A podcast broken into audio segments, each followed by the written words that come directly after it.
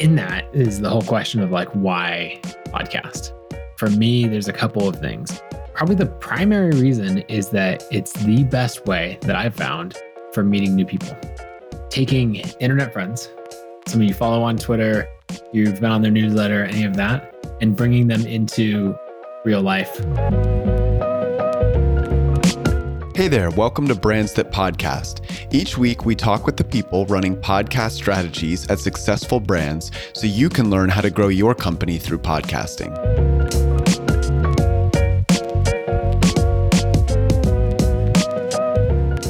Today's guest is Nathan Barry, the founder of ConvertKit. ConvertKit is a wildly popular platform that makes it easy for creators to market and grow their projects whether that project is a book, podcast, album, or really anything else. At the time of this recording, they're about 2.4 million in monthly recurring revenue, and if you're curious about their other metrics, they make them publicly available at convertkit.baremetrics.com. I wanted to chat with Nathan because of a few reasons. First, he's been an avid podcaster long before it was popular, especially long before it was popular among B2B or B2C brands. In addition to running ConvertKit, he runs The Art of Newsletters, a show which he originally started back in 2014, where he interviews bright entrepreneurs and thought leaders. Additionally, the ConvertKit team currently runs a podcast network of three shows, and Nathan himself has guested on dozens of other podcasts, including one really good interview that you should go check out with Pape Laya on his podcast, How to Win. Clearly, podcasting is an important channel for ConvertKit, and I was keen to learn the philosophy that Nathan had around it and get any insights he could share. Some of the things you'll hear in this episode are why Nathan started creating podcasts before they were popular, how they built the podcast network at ConvertKit and why, what was their reasoning behind it, advice for guesting on other shows, and how they think about the ROI of their podcast network and how there's this really neat interplay between the podcast and the rest of their content, along with a ton more insights. Nathan, thank you so much for coming on Brands That Podcast. I really appreciate your time. Yeah, thanks for having me on. I'm excited to talk to you about all things podcasting.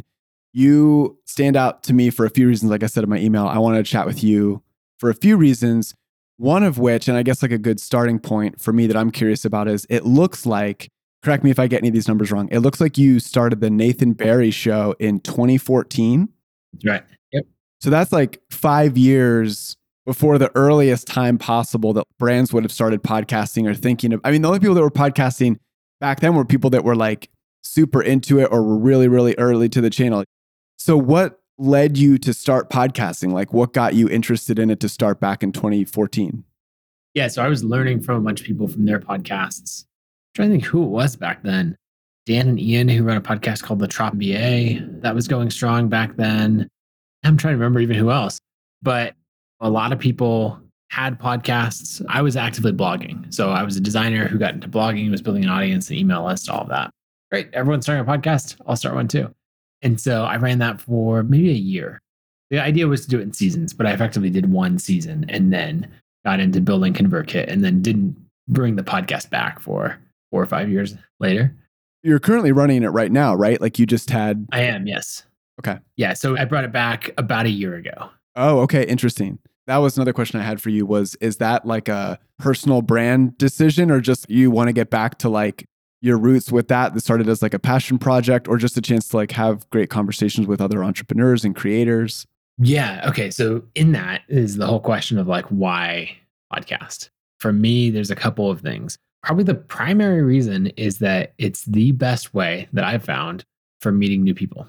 Taking internet friends, some of you follow on Twitter, you've been on their newsletter, any of that, and bringing them into real life, like, or I guess it's still internet friends, right? But where you're actually having a conversation, you know each other, all of that. Sure. And podcasting is just so good for it. And so that's the biggest thing of meeting new people, growing my network, and then getting new customers for ConvertKit in those people that I get to know, then they're often like, tell me more about ConvertKit. I've been thinking about it, thinking about switching over. So for my show, which is called Art of Newsletters, it's all about people who are building an audience online, running a newsletter. And so being able to interview about half the people who are already running newsletters on ConvertKit, and then about half who are running on some other platform that I want to bring over to ConvertKit. Okay. It's fantastic. for starting those conversations. So that would be goal number one.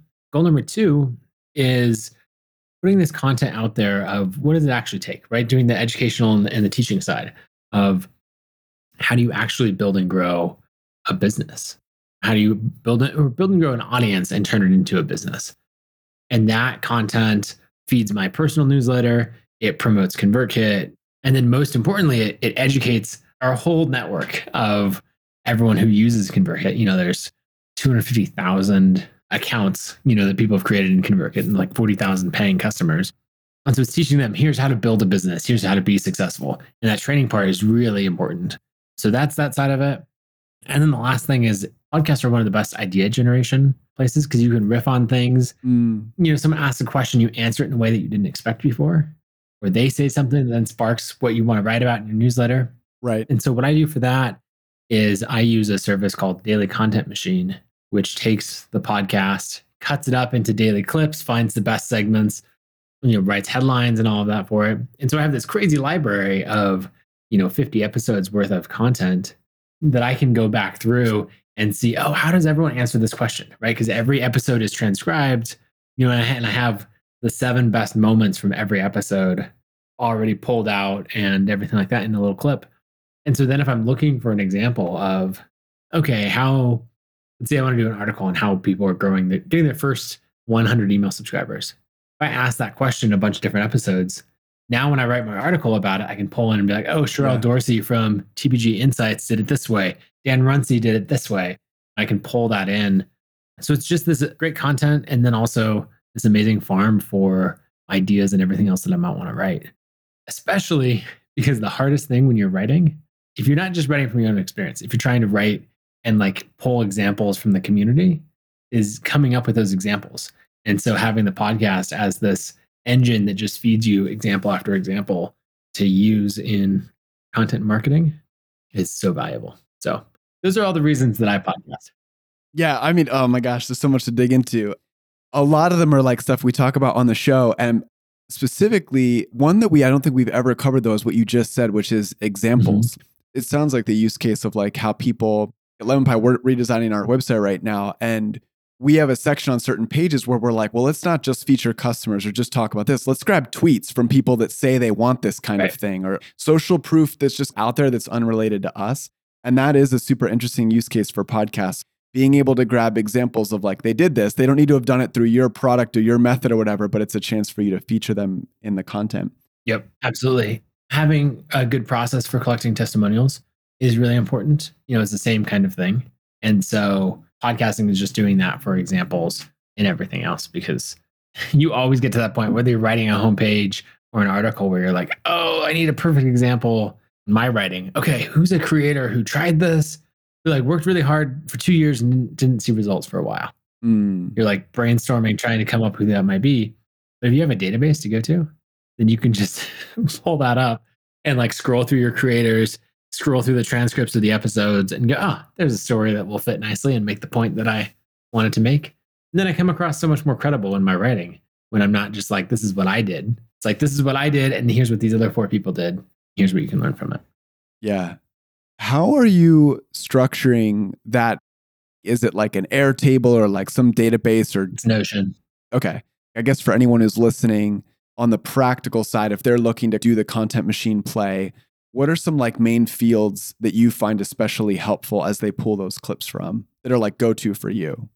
Yeah. So, well, one important thing is I don't categorize the clips or do any of that. That is what this daily content machine service does. Okay. You know, and so they're uh, like a productized agency. They make all those clips and everything. And so they pull those out. So there might be other great moments in the podcast but I just trust that their seven that they put together are the best ones, and that's good enough for me.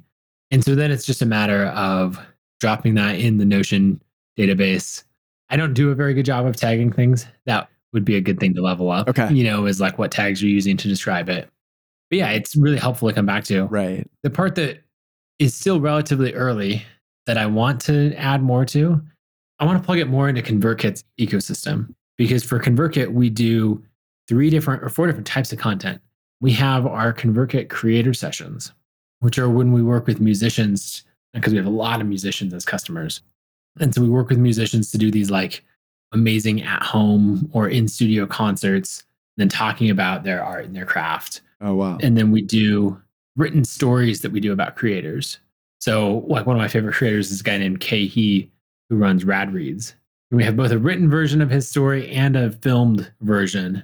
Oh, cool. And so our brand team will go and create all of that, write those stories, everything from there. And then we also do case studies as the last one. And a case study is more less of um, your arc, how you became a creator, what motivates you, and more about how you launched a paid newsletter, how you did this other thing. And so a lot of the content that I produce for my show ends up going into some of those of like we're doing a case study on paid newsletters, then the team is coming to me and saying, Hey, Nathan, who have you interviewed who's running a paid newsletter? And they'll run through all of my archives. Okay. But what I want more of is like a better integration there where we're all using the same content database. Yeah. Uh, and it's just a matter of setting it up. Because I do the same thing where the person, when I'm writing an article, I go to Isa on our team.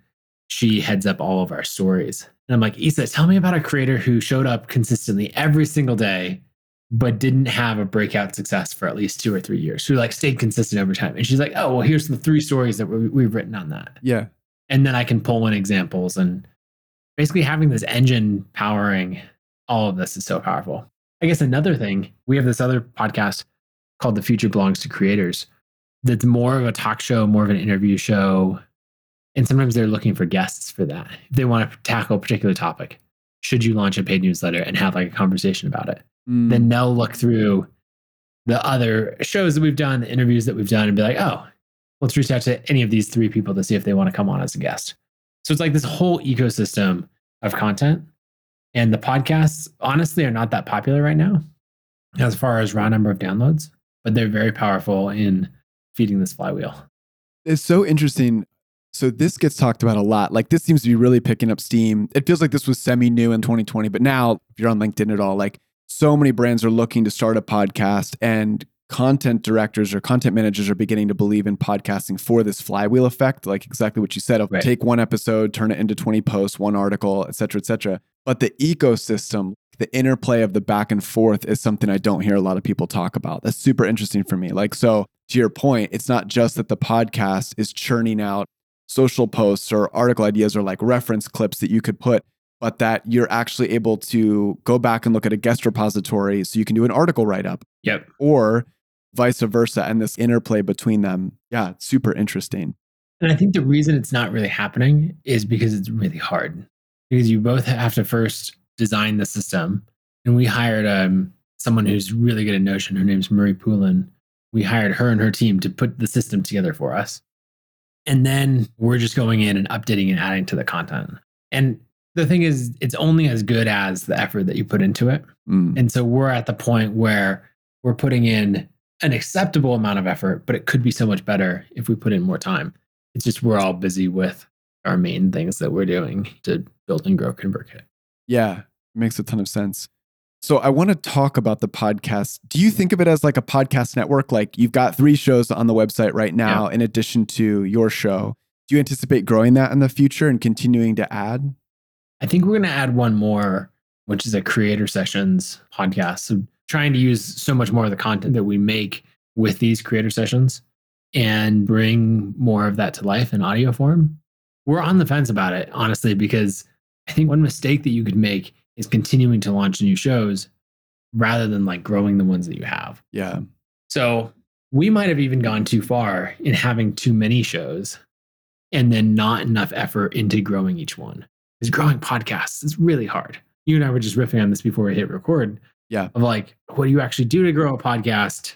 We know put out great content, show up consistently, promote it somehow, you know? And so I think it could be a mistake to launch too many shows. We might launch this one more, or we might decide, look, we're going to keep it at just the number that we have. Because each of our podcasts, you know, are in the thousand downloads an episode kind of territory. And that's for a brand of our size, that's just not that significant. So the only reason they're worth doing right now from an ROI perspective is because of how they feed the rest of this flywheel. And so that's a decision that we. Do you think it's enough for you? Like I was going to ask philosophy of ROI for that. I know some brands are like purely subscribers, downloads, And maybe if they're not thinking about it as fully orbed as you are, which I think is the right way, is like how many visits to a landing page is this driving, which is, I think, a terrible way to measure the North Star metric of the success of a show or the worth of a show. But is the flywheel that it's the ecosystem you've got it in and growing that ecosystem is that sort of the foundational roi and, and, worth it in and of itself? And anything on top of that is nice or how are you thinking about when would you cut a show? How are you thinking about the worth of those branded shows? Well most shows only get cut when the talent on the show gets tired of it so you have to keep that in mind so many things in the creator world rise and fall based on the motivation of the person working on mm. which by the way is a terrible recipe for success. Because if we're doing a podcast or a newsletter or software company or anything, you're going to lose motivation so far before you're going to see results. If it's riding on motivation, you're dead in the water. You might as well give up to begin with. So, the things that we look at and measure, we definitely measure downloads and subscribers because I think it's important to have an honest assessment of where you're at, right? Yeah. Don't delude yourself into thinking like, oh, yeah, this show is doing so well. And it's like look it got downloaded by 100 people. Maybe it's having a huge impact on them but 100 people is still 100 people. Right. Whereas when we do workshops you know teaching something we'll get 3000 people to show up. So is that a better use of time? But then also we think a lot about how something is building a deeper relationship with our audience and customers right we want someone to use convertkit not just because it's the best creator marketing platform you know or the best thing for this one service or, or aspect of it, we want them to have like a real amount of brand affinity mm. to know that ConvertKit is built by creators. And so a big thing that we're doing with these shows is you'll see, well, I'm not on any of the shows except for my own. Okay. And I'm not in the creator sessions and I'm not in these other things because I have the biggest profile being the founder of the company of anyone on the team. And so we're using the shows very deliberately to raise the profile of these other people on our team. So, for example, she's absolutely brilliant. Her name's Alyssa, and she's our head of deliverability. And so she runs a podcast called Deliverability Defined. And now what happens? Say we get a, a new account moving over to ConvertKit, 100,000 subscribers, and they have a question about deliverability. What's going to happen when I move from MailChimp over to ConvertKit? Right? If they're in the industry at all and they know that, they will have heard of Alyssa's podcast and so when Alyssa is the person who chimes in and says, Oh, here's the plan on how we're going to do it. So your deliverability will increase. And they're like, Oh, whoa, I'm hearing from the expert in this. Yeah. Like she's known as an industry expert well beyond ConvertKit. And, you know, because people at other competitors are learning from her and all of that. And it's because of the podcast. Before the podcast, all that knowledge was hidden just inside of our own Slack and our own documentation. And so we've really elevated her profile. Same thing across the board and then that way, instead of ConvertKit being Nathan, it's this whole cast of characters. Think of it like the Marvel universe or something, right? Yeah. You know, we're getting each person their show and elevating each person in there. I mean, effectively a whole network rather than relying on one person's internet audience. Just for clarification, has she been internal or was she of like a personal brand in the email space before and you went and hired her or or just formed like a partnership with her? How did you like work that out? Yeah, so Alyssa is someone that we hired onto our team from another email marketing company. Okay. So she was an industry expert already. And then over the last two or three years that she's been on our team, three years maybe, maybe a little more, she really leveled up all of her expertise. And then it was her idea to create this show and to start producing content to bring all that internal knowledge external. And I actually, we were sitting at dinner at a team retreat when she was like, I have this idea for a podcast, and it's been a really great thing. Still relatively small based on number of downloads, but pretty high based on reach. And then when you get a big change, Apple with making changes in iOS 15 for open tracking and stuff like that, then all of a sudden everyone's going to Alyssa and saying, What do you think about this? So then it's Alyssa from ConvertKit is the expert yeah. talking on this topic. We've always had great deliverability, but now we're known for having great deliverability. And there's a big difference there. Yeah, that's a really great case study of that. I'm curious what you think.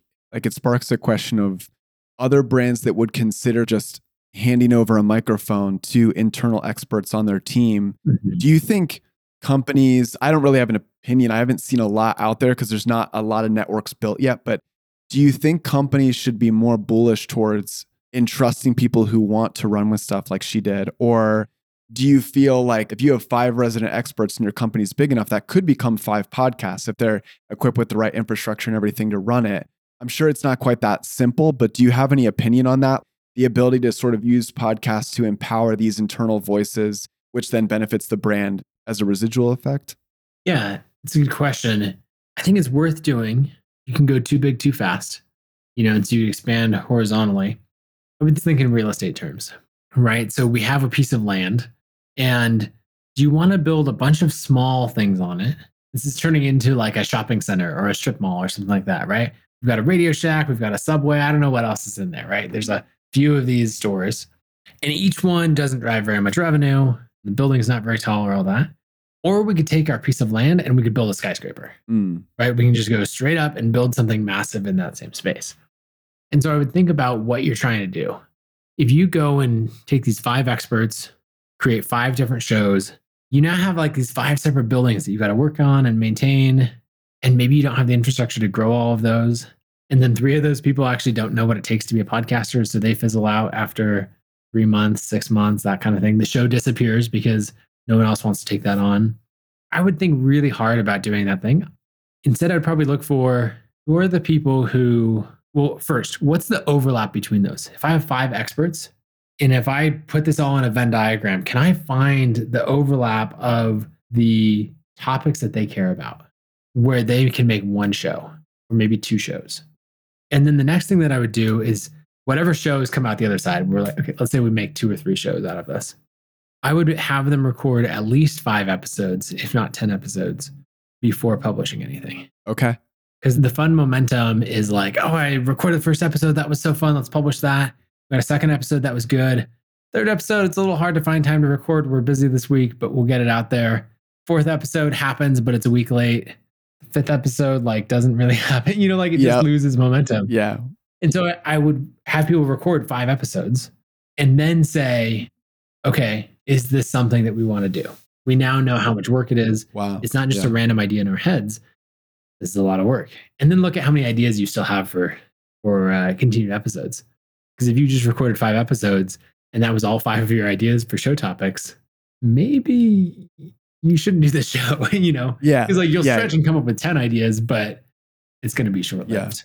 The last thing that I would say is I'd recommend doing the shows in seasons. Mm, And so don't do it continually. That's one thing with deliverability defined. They will produce a season of shows and then they'll stop for a while. okay. And then they'll come back and do a season again. This is valuable because it's not someone's full time job. And so you get to have momentum and effort on it and then take a step back and focus on the other things that you need to do. Also, when you come out with a new season, it gives you an opportunity to promote that. So you can say, hey, season three of Deliverability Defined is coming out. Tune in. Here's the plan for the episodes. Here's what we're going to cover this season, that kind of thing. And the last thing is it lets you package it up. So if you do, say a season is eight episodes long, it's however long you want to make it. Let's say it's eight episodes. And I do two seasons and then stop, and that's it. I've got season one, which covers X, Y, and Z. Season two, that covers whatever other things. I can package both of those up. I can put them on the deliverability resources part of our site, and it can be done. Like we don't have to do a season three.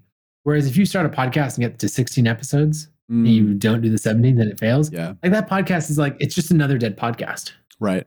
But if you package it up into seasons, then it makes sense. Like Seth Godin has his, oh, what is it, marketing school or startup? Kimbo. Well, uh, I was thinking of the Oh, okay. Yeah. Startup school. startup school. Exactly. It's a podcast, but it's not a continual. Like it, he just Right. made that. It was its thing. And no one's like, oh, Seth Godin's startup school podcast failed after 10 episodes or whatever. It's like, no, he deliberately made one season of a podcast and that is its thing. And so it gives you a lot of more, a lot more flexibility.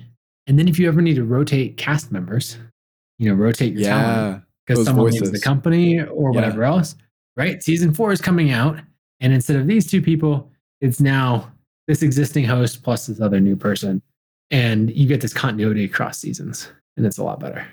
So I'll go back to my original question in a moment, Yeah. but this leads, I'm curious to have you not challenge my thinking, but wait, tell me how you would think about this. So we would articulate it in the past as consider doing seasons if either like there's constraints like what you just talked about like people may churn you only have a bandwidth or budget for a certain number of episodes right. or if the content is more like evergreen. Like because seth's stuff is going to be true. He typically tends to deal with more things that are fundamentally true about human behavior and business that in 10 years that podcast will still be relevant. Yep. Do you think that if someone listening is thinking about starting a show for their company if they wanted to do a more news or time sensitive based show does that still work because one of the things we would hear in pushback or concern might be like, it's interesting you said there's actually a benefit of seasons because it gives you something to relaunch and restart and make a fuss about online. Mm-hmm. Sometimes you hear different advice, which is like, keep going or else you're going to lose momentum. And if you stop a season, you have to work to get everyone's attention all over again about this season.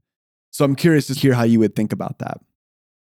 Well, first, the advice of keep going don't break the flow, don't break that chain makes sense to me, right? My wife and I were just having this conversation about going to the gym. We're both pretty consistent now, not a lot, and we don't push ourselves that hard, but twice a week we're in the gym, pretty much like clockwork. And we were talking about how the hardest thing is if we miss a day or miss a week or whatever, just making sure to get back into it. Because when you do break that, and it's like three months will go by and you'll be like, oh, remember when I used to go to the gym consistently. Yeah. Remember when I used to podcast? You know, and it is this momentum to restart it.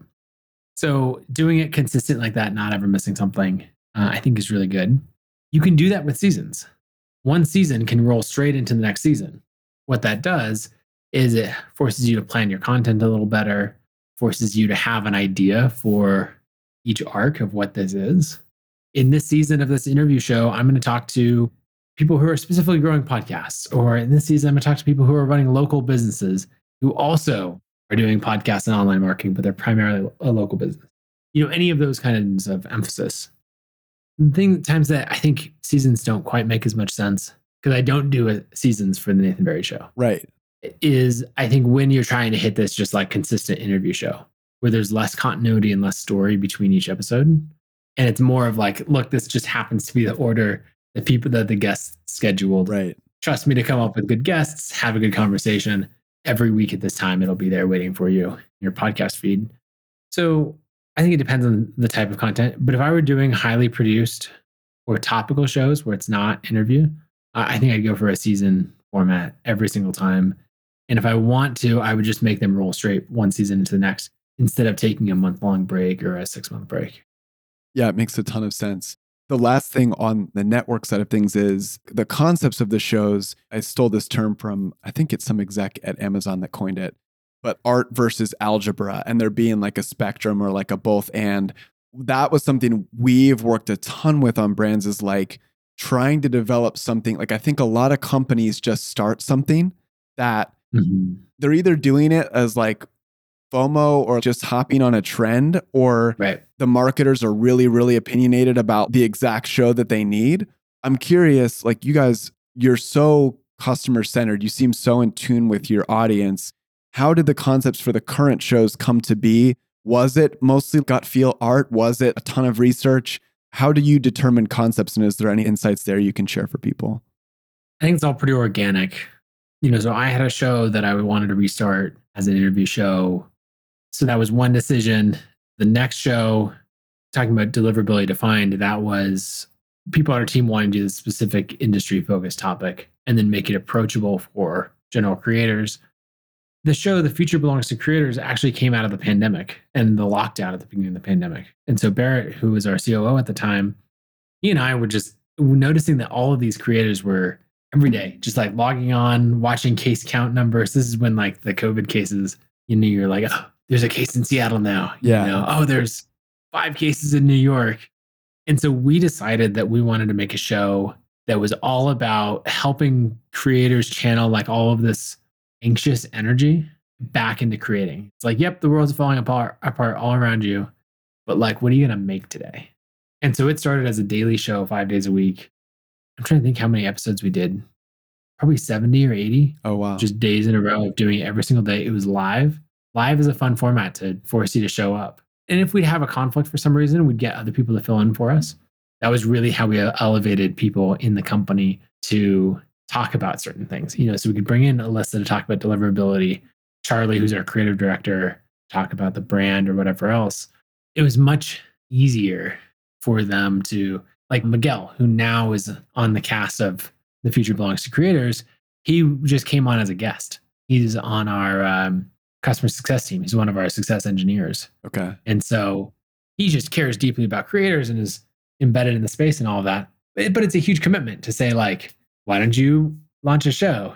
And it's a fairly light commitment to say, hey, why don't you come on this episode of this show with another co-host who's already there and we'll talk about whatever topic. I think you might have joined a Q&A show as one of the first things because we do Q&A every Friday. Okay. And so that's how it started. And then as we kind of got resettled into the flow of the pandemic, then we dropped it down to twice a week. And then eventually Barrett and I decided that our time was best spent elsewhere. That's when we gradually said, okay, who else wants to come on from the team and take over running this show? And we'll come back as guests and help promote it and all that. And then we ended up with Charlie, who's our creative director, Haley, who is our producer, who's in charge of creator sessions, and then Miguel, who I mentioned before. You know, they have really taken the show and run with it for the last year. And it's continued to grow, it's elevated them. And it really contributes to this idea. In a lot of our marketing, we talk about ConvertKit as being built for creators by creators. So we get what creators need, build the product for them, and all of that. And so having a show like this helps elevate that idea where we're able to talk about the different side hustles that people have. So many people on our team are podcasting and are working as creators that it reinforces those brand messages. When you did the live show, this is something I've seen a couple companies start doing. Mm-hmm. Really compelling to me. Were you able to like take listener questions at the time and like Yeah. live on the show and everything like that? Oh, yeah. We did. It's a format that I think more people need to like consider doing because it's a cool way, especially with some of the like the streaming tools now to be able to solicit questions on LinkedIn or Twitter or wherever people are and incorporating them into your show. I think it's a really powerful way of adding something to your podcast. Yeah, and so now it's every Wednesday at 12:30 Eastern for 30 minutes. Our team is on there. There's this dedicated group of listeners, uh, probably 25 or 30 or so, that are there live Wow. every single week. Wow. And then it goes out to hundreds or uh, like about a thousand more, you know, in the podcast feeds and, and everything. So the live questions make it fun, the audience interactions. You know, if you're listening, there's sort of the same cast of characters that you hear writing in questions and everything else. So, and then it gives us a reason to talk about it every week because that's the other thing is that Yeah. it's going live at a set time. So we're sharing on Twitter and Facebook and other places, and it and we're able to push people out to it. Does the live feature of it and continually hearing all this customer feedback all the time, does it impact any product decisions at ConvertKit? Hmm. Does it help you just feel like you're more in tune with your audience in an ongoing way? It's a good question. We would definitely ask questions. I think we did an entire episode once on, well, we did one an entire one on announcing our new ConvertKit Commerce functionality. Okay. You know, as we built out ConvertKit into a creator marketing platform, then we added this whole sell digital products, earn a living component. And so that gave us a platform to talk about it. We did like an extra long show announcing it, demoing it, and all of that. And then we've done other shows where we've talked about aspects of the product, whether it's new releases and then taking questions.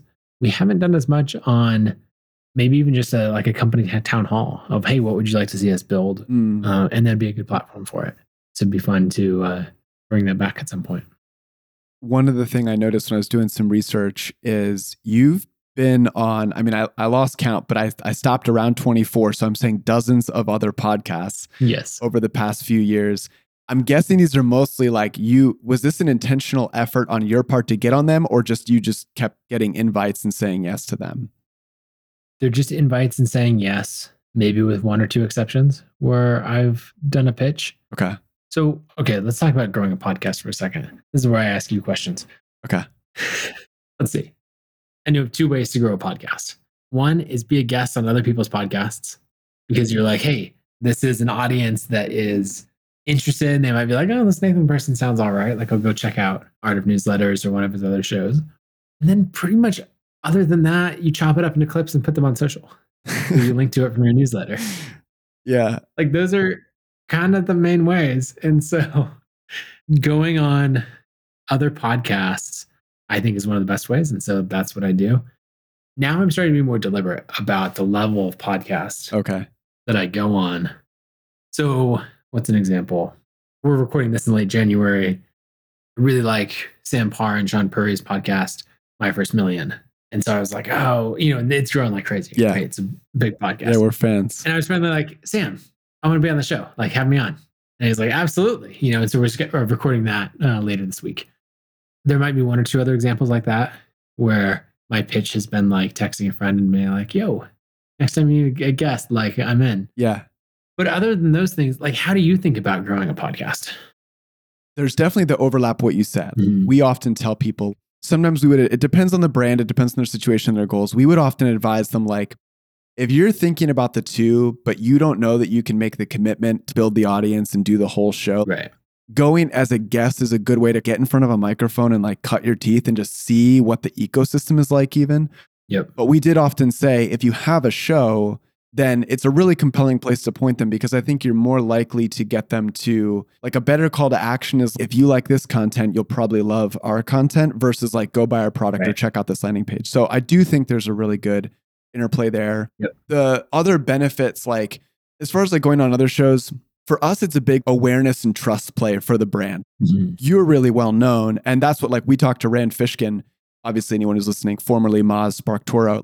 He's similar and, like, he just gets invites like all the time. So he'll just kind of pick and choose what he wants to say yes to. And Yep. he said anecdotally, it was the biggest way SparkToro grew. Mm. Not with any like real data in front of him, but he said most of it was like, heard you on these shows Right. there's a ton of benefits being a guest on podcasts. But to your question, as far as growing it, I think the episode, I'm keen to hear what you think about the episode with Jonathan from HubSpot.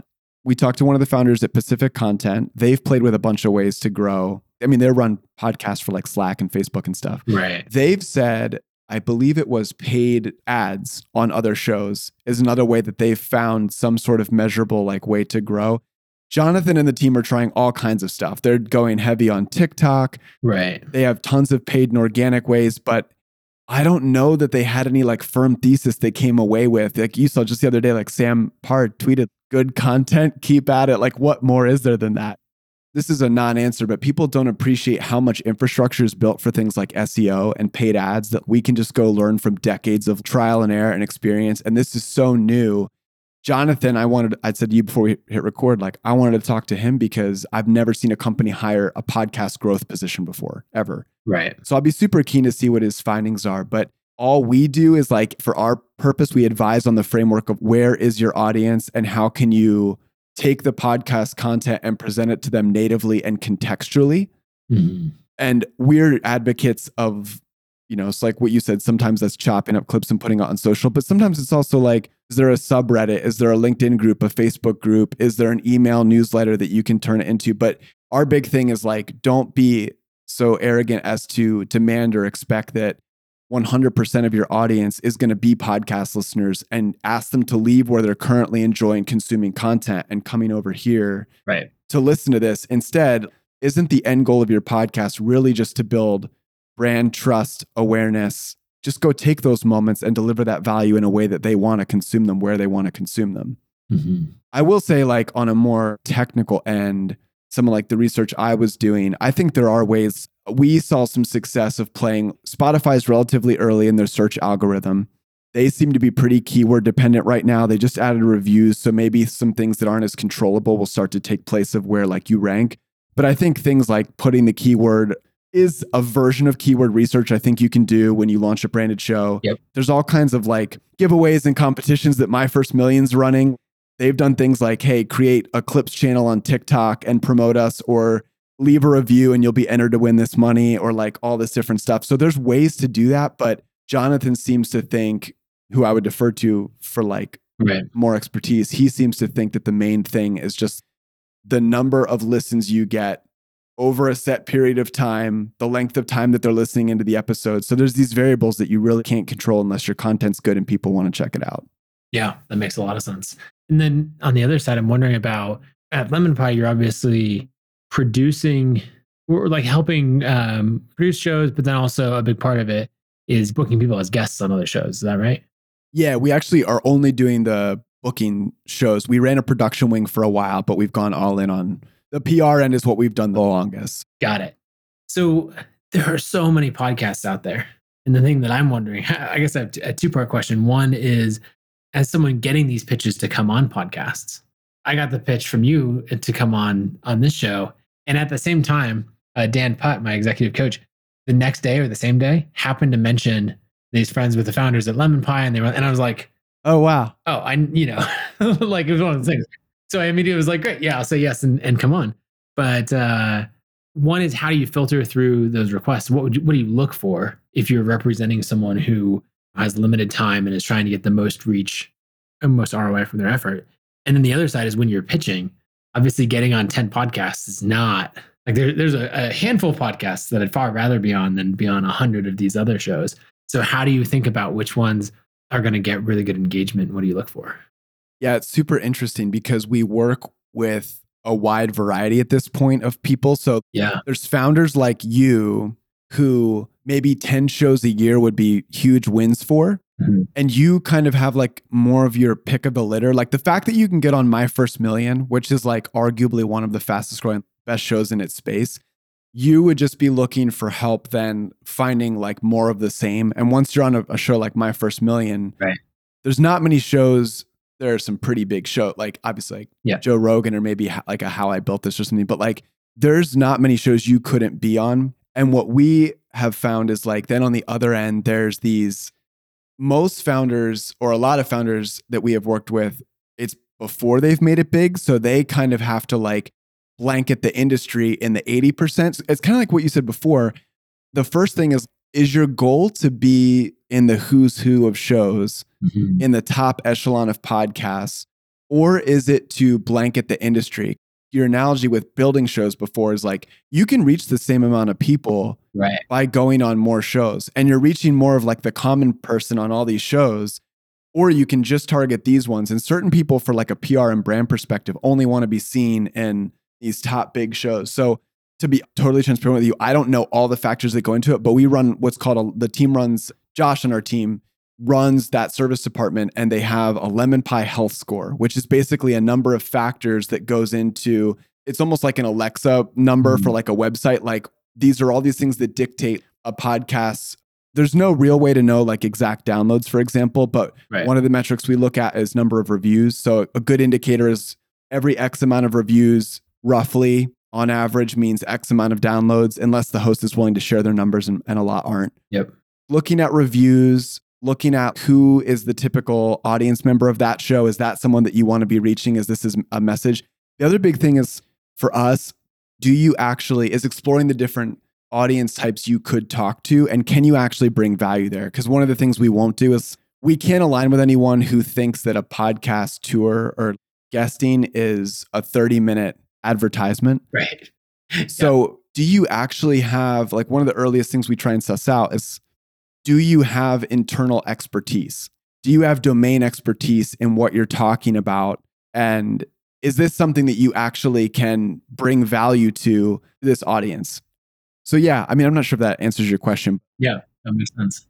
What are your goals? Who are the people that you want to talk to? do you have domain expertise, domain authority? Can you actually deliver value there? Like one of the ways we frame it is like, can you be one of the best interviews that they've ever had? Right. If we don't feel like you can be one of the top 10 episodes that show's ever released, it's kind of like inauthentic or insincere for us to suggest that you should go on because we don't just want to be like a spammy cold outreach right. agency. So, yeah, for someone like you, some people in your position that could be on all these shows would still choose to blanket the podcast ecosystem because they want the perception of being everywhere. Mm. People make memes now and stuff, but like Blue Apron or like Manscaped or now uh, Athletic Greens, it's like, oh my gosh, is there a podcast they don't sponsor? Like once you crack a thousand, like the ad team's like on you. But that's to give a perception of, gosh, these are everywhere. This is the 15th time across all these shows I'm listening to, mm like this association of the de facto expert in the space. So there's that move you can do, or there's the other move of I'm very busy. I can get on my first million. So, like, what other 10 after I get booked on that can I go right. to? And it's like a brand perception thing. But generally, like, there'll be a minimum threshold that's worth everyone's time. And there's a bunch of metrics that go into that. But one of the base ones for anyone listening is like, just go look at the number of reviews. If there's not any reviews or only a dozen or two, it's a good indicator it's a fairly small show are people sharing? Like you can do a look up and like, are people sharing episodes of the show? Are they talking about it? There's a couple other things you can look at, but yeah, that's good. It's fascinating because it's all about how do you spend time and there's a limited number of time. That is the scarcest resource. And so then one thing that I'm trying to do is set aside a certain number of hours per week for podcasting, both for my show and then for guests. And then that way I'm just like, okay. And I'm still trying to figure out what that is. This week I'm spending, I think, like eight hours on podcasts.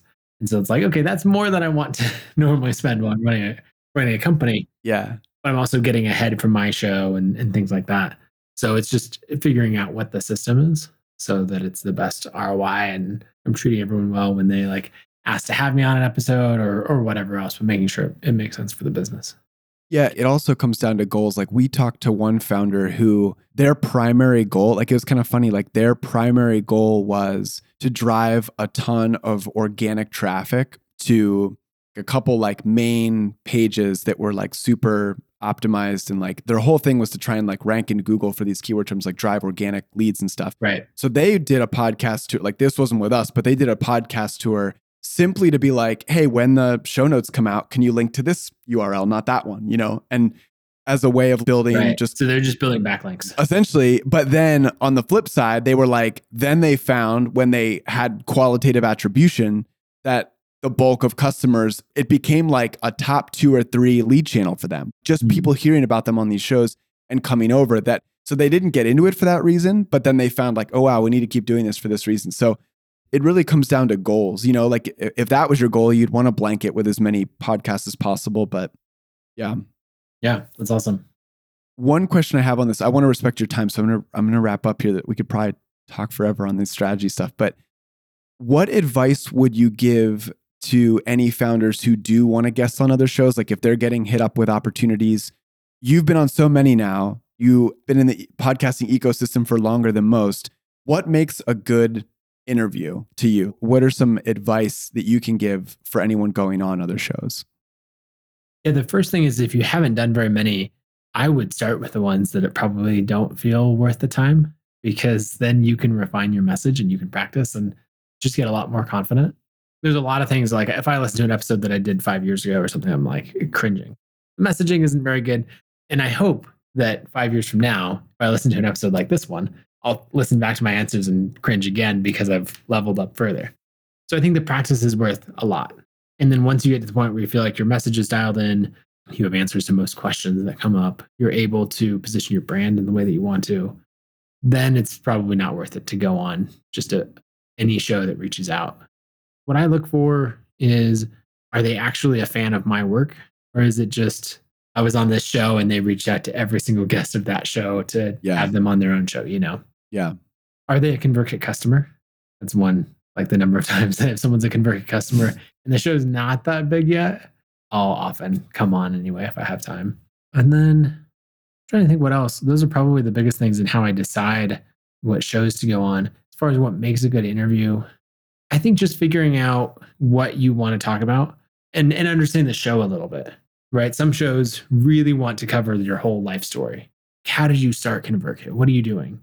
What was this time period like? And I got to a point where it's like, okay, I've told that story so many times. Like, I want to talk about where we're going. And so I just did an episode last week on a show that was really fun, but that was a specific conversation we had at the beginning. It was like, hey, I'd like to do 10 minutes on the backstory and the rest of the time on like present and then future. And they were all about that. So I, th- I think probably my last point there would be don't feel like you have to follow the same script that the host wants to have. Or like a host will often ask, hey, is there anything in particular that you want to cover or anything you don't want to cover? And almost everyone is like, no, I mean, wherever you want to take it is good. And if you say that, you can't be annoyed when they take it somewhere that you didn't want to go. right. So like right. actually think about that and, and just answer like, oh, I don't know if this is what you had planned, but I'd love to cover my backstory in just a few minutes and then talk about these kinds of things. Yeah. Like actually, I guess take responsibility for the content of the show, even if you're coming on as a guest. And uh, oh, the last thing that I like to do, which maybe this is too meta since I just did it to you, is I like to ask the ask the host questions because as a podcaster doing an interview show, big reason to do it is that you get to elevate your profile alongside the guest. Mm. I think some of the most annoying shows are when you get someone who's a relatively big name and they just sit back and they answer questions. Mm. Right. So you ask them a question, they answer it, and that's it. Yeah. It's not a conversation. Yeah. And so something that I always try to do is think what are things that I really want to learn from the host and work that in and ask those questions and turn it into more of a conversation. This has been a conversation from the beginning, right? But make sure that that's the case because it's easier listening. It'll be a better episode. And if there's something that I want to learn as the guest that the host knows, probably the audience wants to learn that too. Yeah. And they might have come over. It's also like, how can we make this more of a win win for the host of the podcast? Right. If I send this out to my email newsletter and people will come listen to it because, oh, it's Nathan on this show, then how do I make sure that the that the host has enough airtime and opportunity to share their expertise so that um, the fans who came for me then stay for the host and for the show and what that's all about. I love that. And then I think big picture, like people would just be like, "Oh, that's awesome," and they'll want to have you on more shows, and they'll, you know, you're just contributing to the ecosystem rather than just being like, "Hey, what can I get out of this episode as a guest so that I can." I don't know, never think about that podcast again and move on to the next thing. Yeah. And it's like, no, like contribute. Don't just be, I don't know, a leech is too strong of a word, but you get the idea. No, I really appreciate that. I was like, wow, I've never had anyone ask me a question on here before. Like that definitely was like not like jarring, is like a pleasant surprise. And to your point, Yeah. and that's like a feel I'm really trying to develop increasingly with the show. I'm trying to work on my hosting and trying to make it more conversational. And that's something I've realized like in the shows I really enjoy is like there's varying levels of it, but there's always some level of interplay. It's never just like, here's a question now. Listen to the expert talk. Like there's always like a, a sharing or exchanging of ideas or thoughts or yeah, I really love that. One fun thing that you can do is try to find what's something that you disagree on, Ooh, I like that too. Like, and it's hard to do because everyone wants to be agreeable and all that. But things that you both sincerely believe that disagree and then have some conversation on that because then it has to be a conversation. It's not just like ask a question yeah. and all of that. So, and then you could check with the guest beforehand. Okay, I was doing a bunch of research, and I'm pretty sure you think this. I actually think this fairly strongly. Were you up for having a little friendly debate about it Yeah. live on the show? And then, is there anything else you think we disagree about? Because then you can see where that goes, Yeah. and guests, will, or uh, yeah, guests will enjoy it, but then also listeners uh, will enjoy it. Because otherwise, everyone's just like, "Here's what we agree on. Here's the tips. Here's you know," and it's like, all right. Yeah. Well, and to your point about even like coming in and saying, here's some talking points if you're getting bored about the same old narrative. Like there was a period of time when, I mean, probably like anyone who's ever wondered, like Bootstrap a SaaS product, I learned about Jason Fried and I was like, oh, he does Right. podcast interviews. So I mean, I must have listened to like, I don't know, 10 of them. Anyone I could, I just typed in Jason Fried into Spotify, filtered by episodes, and like hit play Yeah. on everyone, like in order. And after three or four, you're like, okay, has no one thought to ask him. And then you'd get ones in like 2020 or 2021, and they're still asking him the same things. And you're like, you could go listen to this. You could summarize it in five minutes and ask all these other Right. interesting things. So, anyway, I'm a fan of that as well. Well, you could get to the point where it's like you could do the episode, right? Where it's like, here are the five questions that everyone always asks Jason. And then you could be like, and here's what his answer would be. There's two things to take away from that. One is as an effective guest, you end up with these polished answers. Jason has mastered that. Has each answer is polished, it's been refined over years and years. And that's why when he comes on a show, he sounds really good and effective because it's not off the cuff. Like these are his same five core ideas about how to work, how to market, sales, you know, earning money, all of those things. He's talked about each one. So that side is really good.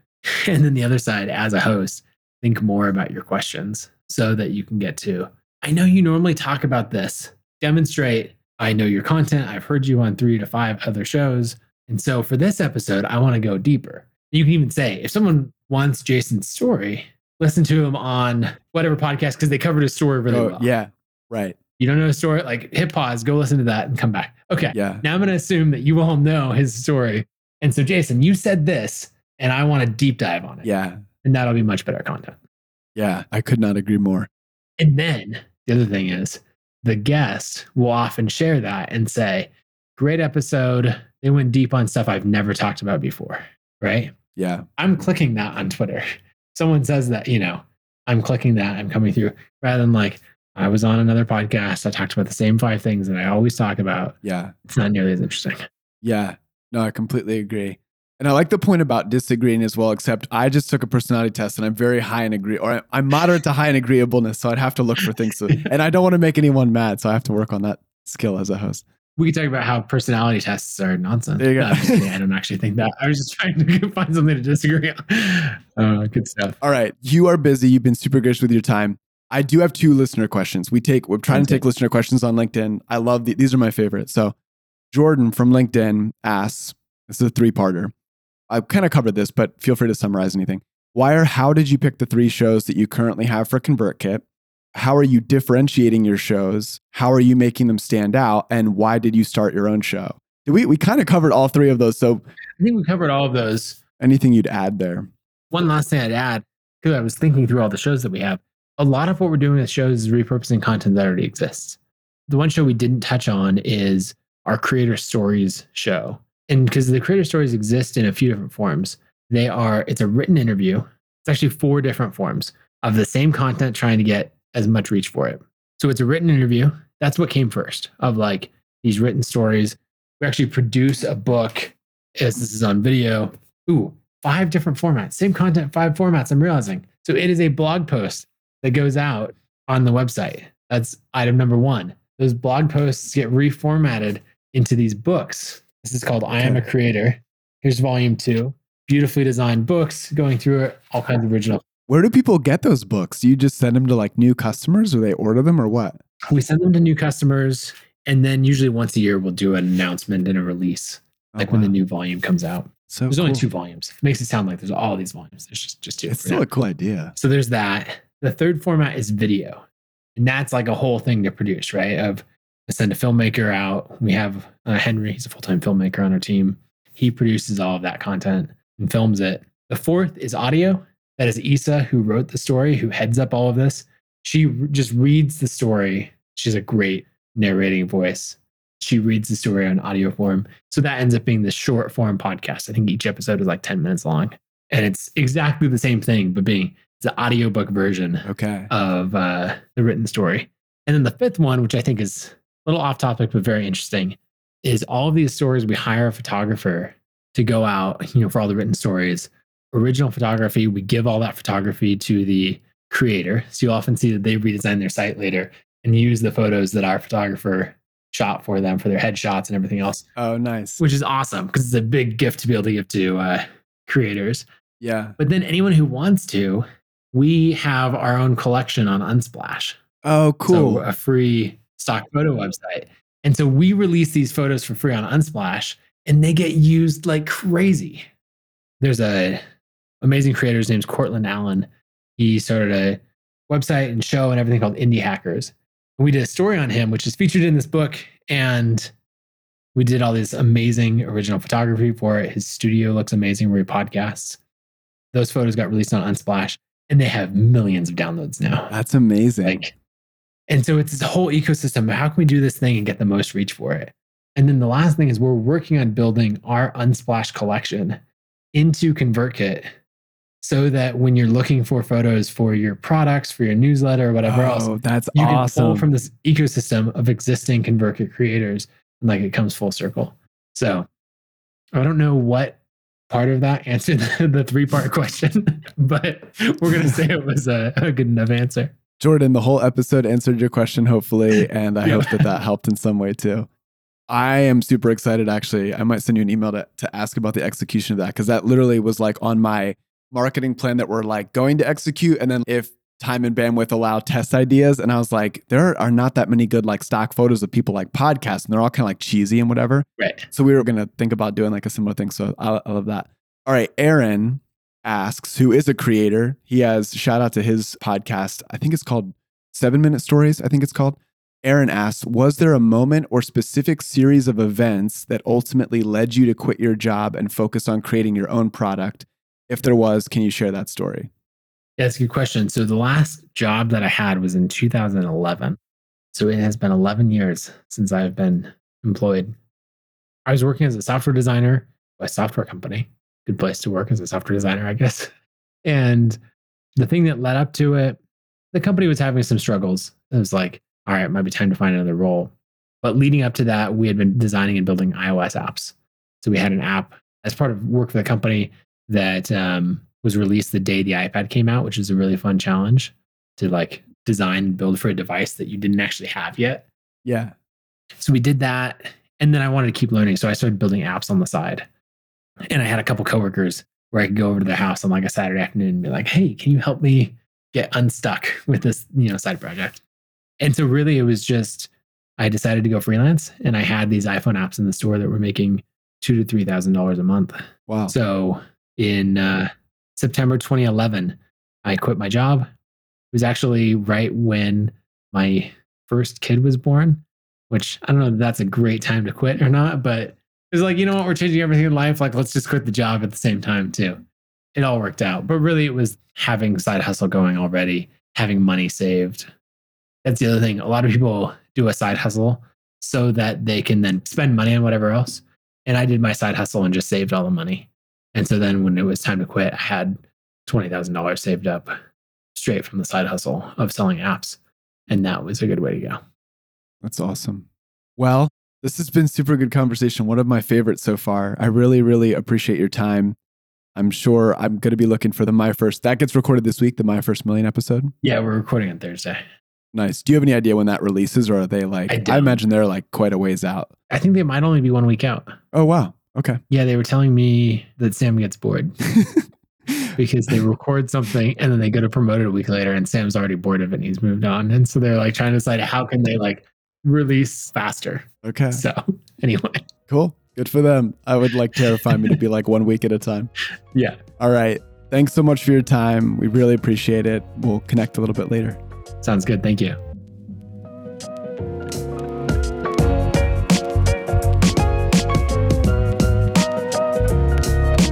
Thanks so much for checking out this episode. If there's a company you'd like us to interview or a question you want us to answer on the show, just let us know.